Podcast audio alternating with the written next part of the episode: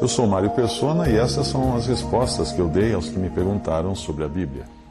Você escreveu que gosta das coisas que eu publico, mas ficou decepcionado ao saber que eu creio no arrebatamento, o qual, segundo você, foi grandemente alardeado na série Deixado, Deixados para Trás, produzido por Hollywood, e agora vem com toda a força e nova roupagem no filme de Nicolas Cage.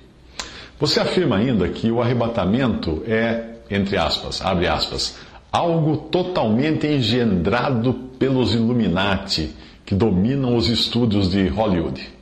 E acrescenta aí alguns links, eh, fecha aspas, e acrescenta aí alguns links na tentativa de provar que isso é, abre aspas, totalmente antibíblico. Hum. O seu e-mail termina dizendo que em sua cidade há vários admiradores de meu ministério que estão intrigados por eu aceitar a, abre aspas, a teologia dos Illuminati que não tem base bíblica, fecha aspas. E pedem ainda, abre aspas, um novo vídeo postado pelo Mário que conhecemos e admiramos, corrigindo a interpretação pré-tribulacionista. Fecha aspas. Eu fiz o que você pediu e fui ver, não, não o vídeo que você pediu, mas eu fui ver os links que você enviou. Um de um site do tipo imprensa marrom, que traz Illuminati no nome, uh, e só tem teorias conspiratórias para tentar provar que qualquer coisa ruim que aconteça no planeta é culpa dos tais Illuminati. Eu nem perdi meu tempo em ir adiante com este site e fui tentar os outros links, todos de um mesmo site, de um outro site. Sinceramente, eu acho que você não examinou os fundamentos da pessoa que criou o site, os fundamentos da fé dessa pessoa.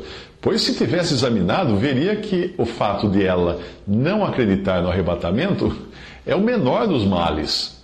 O site é de uma mulher que diz um dia ter, ter tido um sonho no qual Deus a teria escolhido para restaurar as verdades dadas à igreja. Como se Deus pudesse se contradizer ao escolher essa mulher para ensinar doutrina, pois a palavra de Deus proíbe claramente que a mulher ensine. Em 1 Timóteo capítulo 2, versículo 12. O site traz uma série de textos de autoria da autoproclamada profetisa dizendo que as almas dos ímpios serão aniquiladas no final, que a trindade é um mito, que o destino da igreja não é o céu, que nós devemos guardar o sábado porque o domingo é a marca da besta, que a perdição não é eterna e a salvação não pode ser recebida apenas pela fé, mas pela imitação da vida santa de Jesus Cristo. Você tem certeza de ser este mesmo o site que você quis me passar para provar que o arrebatamento não tem base bíblica? Sinceramente, se você diz que aprecia o evangelho que eu tenho pregado, ou você nunca entendeu o que eu disse, ou não está avaliando com cuidado a fonte que usa para rejeitar o arrebatamento. A terceira opção seria você crer em toda a bobagem que aquela mulher prega. Mas eu espero sinceramente não ser este o seu caso. Nos devaneios dela, essa sonhadora uh, do site afirma uma série de argumentos contra o arrebatamento, os quais ela chama de irrefutáveis. Mas foi fácil refutar um a um. Eu até postei a refutação na área de comentários do site dela.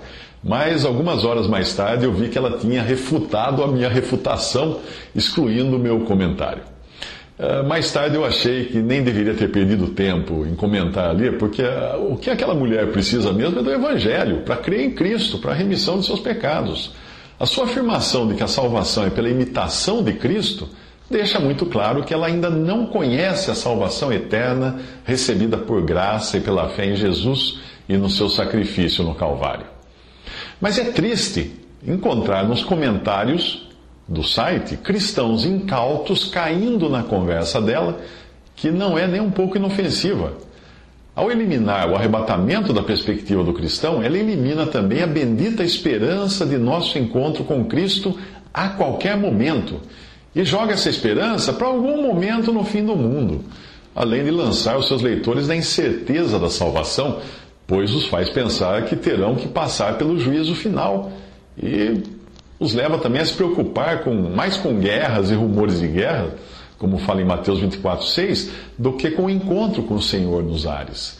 Eh, tinha um ali, um, um, um que comentou aqui na área de, de comentários, que já pedia, inclusive, para ela escrever algo, como preparar-se para a grande tribulação, com dicas de, abre aspas, como se manter em momentos de crise e guerra, como obter água potável, como plantar, como aproveitar ao máximo as cascas e sobras de alimentos, como criar animais, noções básicas de defesa, etc. Fecha aspas. Quando eu comecei a ler os argumentos irrefutáveis, eu logo percebi que ela deve ter aprendido sobre o arrebatamento em livros e filmes como Deixados para Trás, o que equivale a apresentar uma lista de argumentos irrefutáveis contra a medicina depois de assistir o seriado House. Aquele filme, Deixados para Trás, e muitos livros alarmantes que falam do arrebatamento, tem tanta base bíblica quanto um gibi.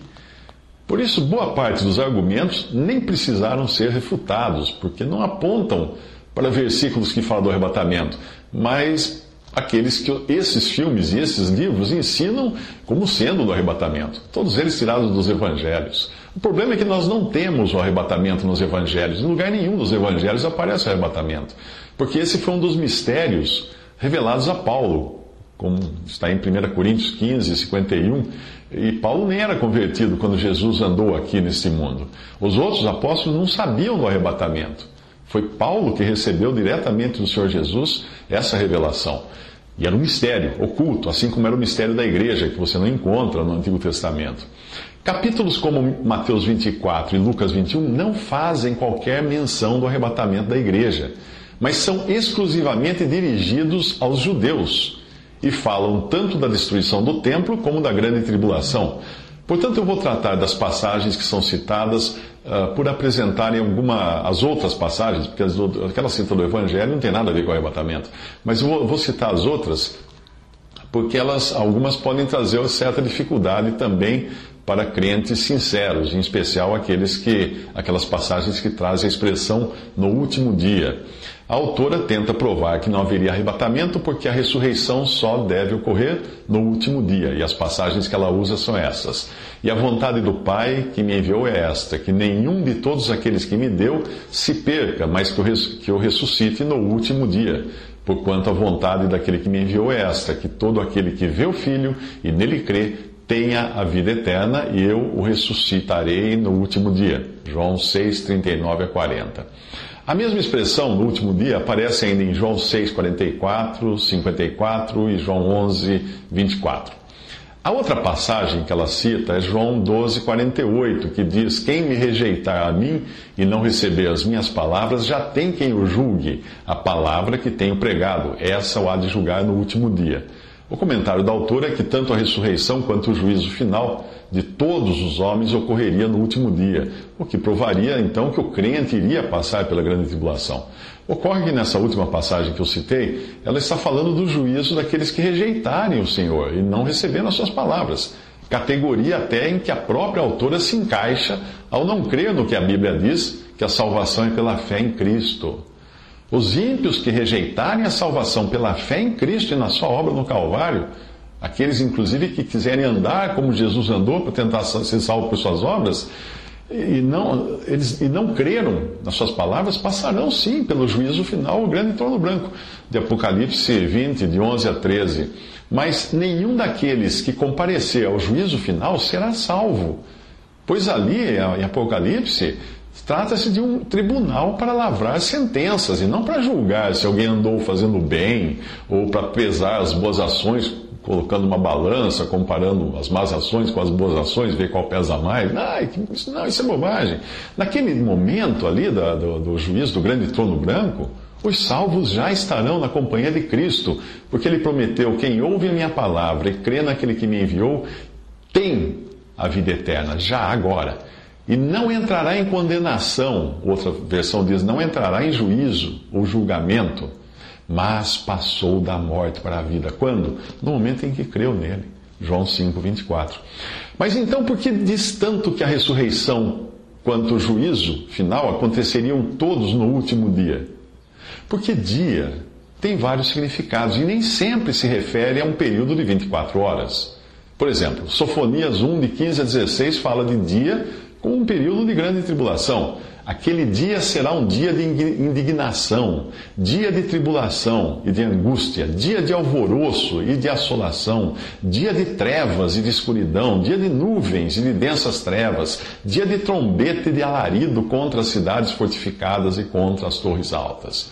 A expressão dia não delimita necessariamente uma data, como nós vemos também em Gênesis 26, 33. Por isso é o nome daquela cidade Berseba até o dia de hoje. Isso não significa que amanhã a cidade teria necessariamente outro nome. Também pode ser usado a palavra dia para falar de um período futuro, como em Gênesis 30, 33. Assim testificará por mim a minha justiça no dia de amanhã.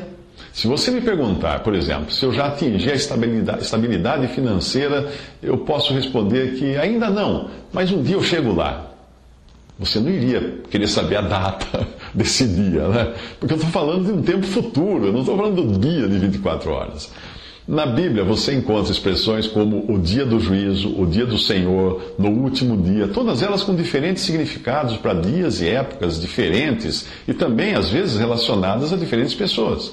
Portanto, nos evangelhos, quando Jesus fala da ressurreição no último dia, ele está falando de um período de tempo que engloba todo o período desde a vinda de Cristo para receber os seus santos nos ares no arrebatamento, até o tempo quando tiver entregado o reino a Deus, ao Pai, e quando houver aniquilado todo o império e toda a potestade e força. 1 Coríntios 15, 24. Assim, a ressurreição do último dia, mencionada no Evangelho de João, inclui a ressurreição tanto dos salvos quanto dos perdidos, mas estas não ocorrem em um mesmo momento. Mas, como mostram outras passagens, elas estão separadas por um intervalo de pelo menos 1007 anos. Para entender isso, eu sugiro que você leia em www.respondi.com.br os textos Haverá mais de uma ressurreição? E outro texto, quem participa da primeira ressurreição? O simples fato de a palavra de Deus falar de uma primeira ressurreição em Apocalipse 20, de 5 a 6, demonstra que haverá mais de uma. Lembre-se também de que um dia para o Senhor é como mil anos, e mil anos como um dia. 2 Pedro 3, 8. A autora do site usa então a passagem de 1 Coríntios 15, 22 a 26, na tentativa de provar que, exceto a ressurreição de Cristo, que já ocorreu, todos os outros eventos acontecerão em sequência, mas todos nesse último dia de 24 horas. Ela menciona a passagem assim: Assim também todos serão vivificados em Cristo, mas cada um por sua ordem. Cristo as primícias que obviamente ele já ressuscitou. Depois, os que são de Cristo na sua vinda. Depois virá o fim, quando tiver entregado o reino a Deus, ao Pai, e quando houver aniquilado todo império e toda potestade e força, porque convém que reine até que haja posto a todos os inimigos debaixo de seus pés. Ora, o último inimigo que há de ser aniquilado é a morte. Eu li a passagem uh, em 1 Coríntios 15, de 22 a 26. O problema é o seguinte: se Cristo vai voltar no último dia para ressuscitar os salvos, primeiro os perdidos e depois uh, finalmente lançar a morte e o inferno no lago de fogo, como fala Apocalipse 20, 14, quanto tempo ele vai, ele vai reinar? Quanto tempo ele vai ter para reinar?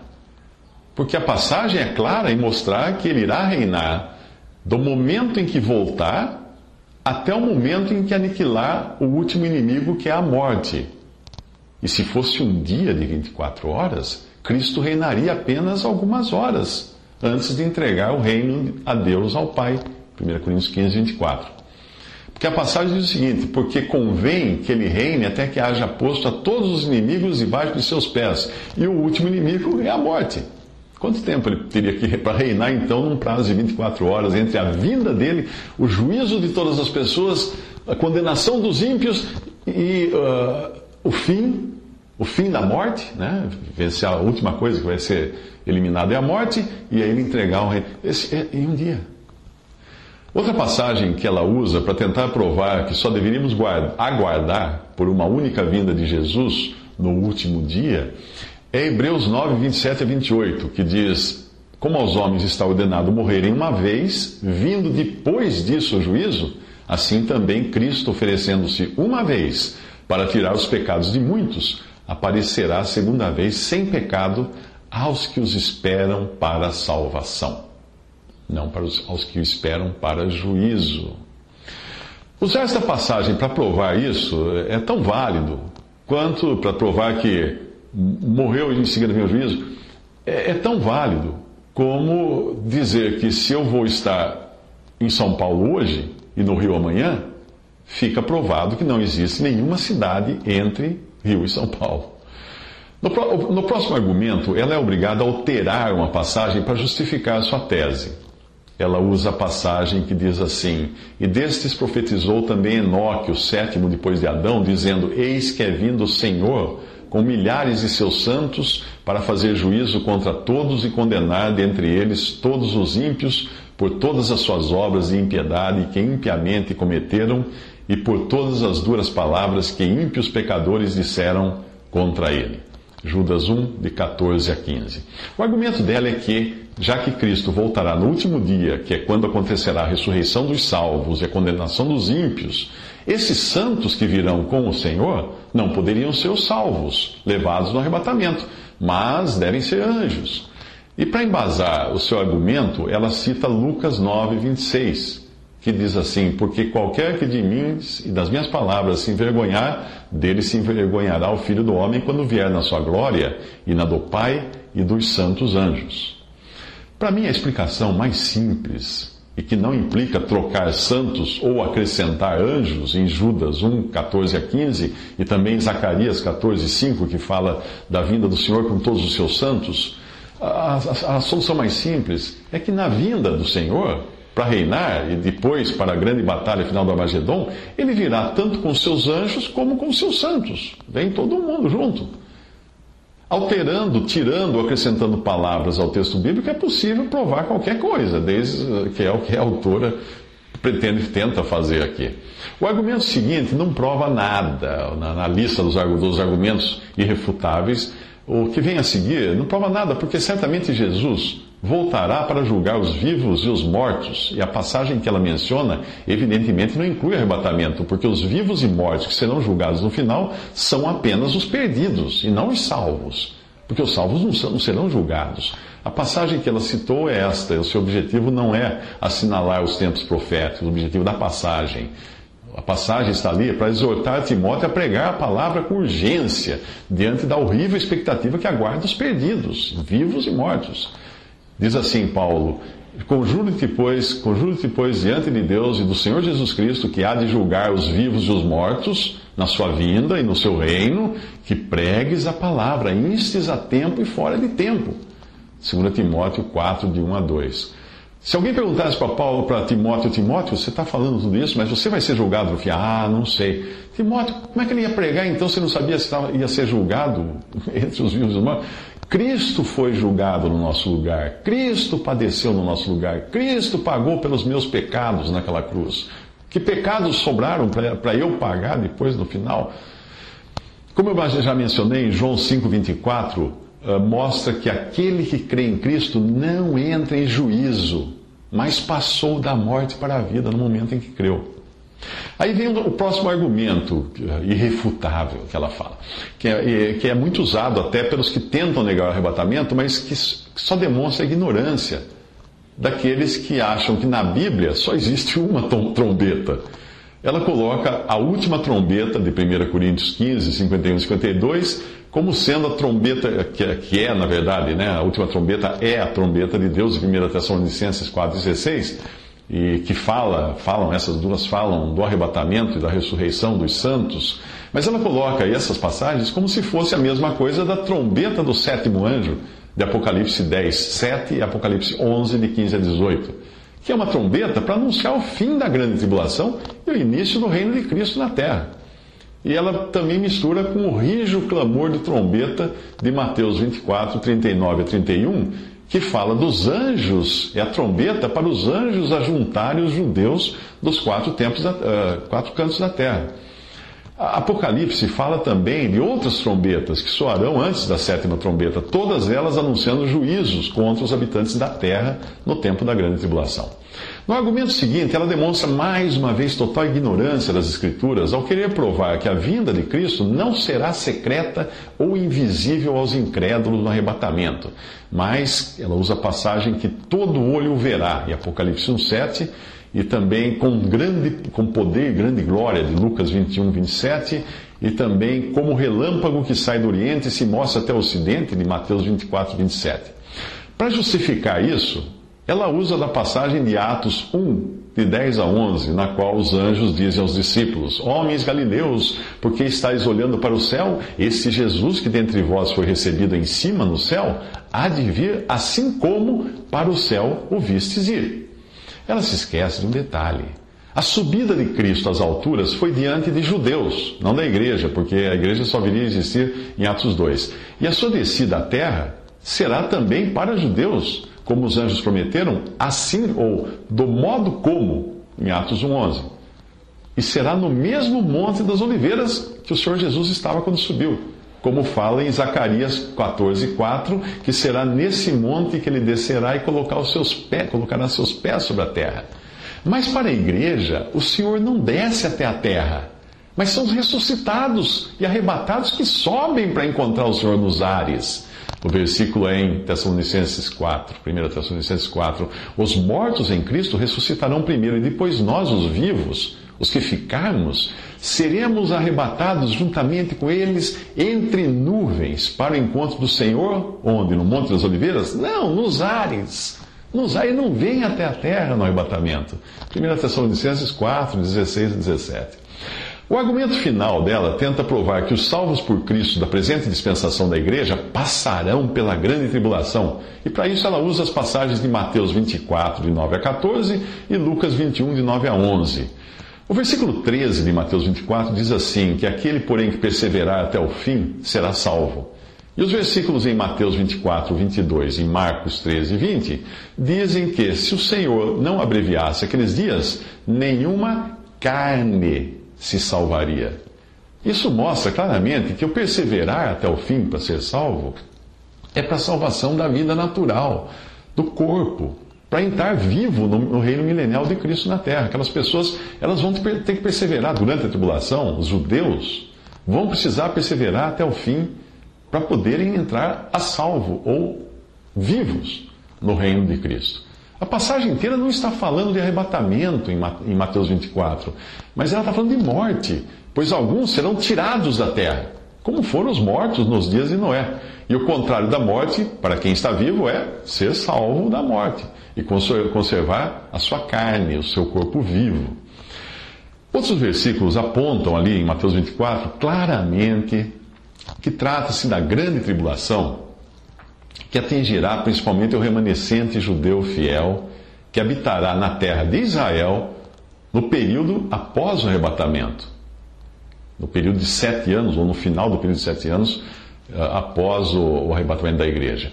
E os detalhes deixam muito claros que a passagem está falando para judeus na Palestina ou na Judéia. Por exemplo, os que estiverem na Judéia, fujam para os montes e orai para que a vossa fuga não aconteça no inverno nem no sábado. Mateus 24, 16 e 20. Agora eu pergunto: que diferença faria para um cristão que mora no Piauí essa fuga acontecer no inverno ou no sábado. Ah, eu esqueci que a dona do site prega que os cristãos devem guardar o sábado, que o domingo é da besta, né? Ah, tá. Mas mesmo assim, que diferença faria fugir no inverno para quem mora no Piauí? Se você quiser saber mais sobre o arrebatamento, entre no site respondi.com.br e faça uma busca pela palavra arrebatamento. Tem muitos textos lá.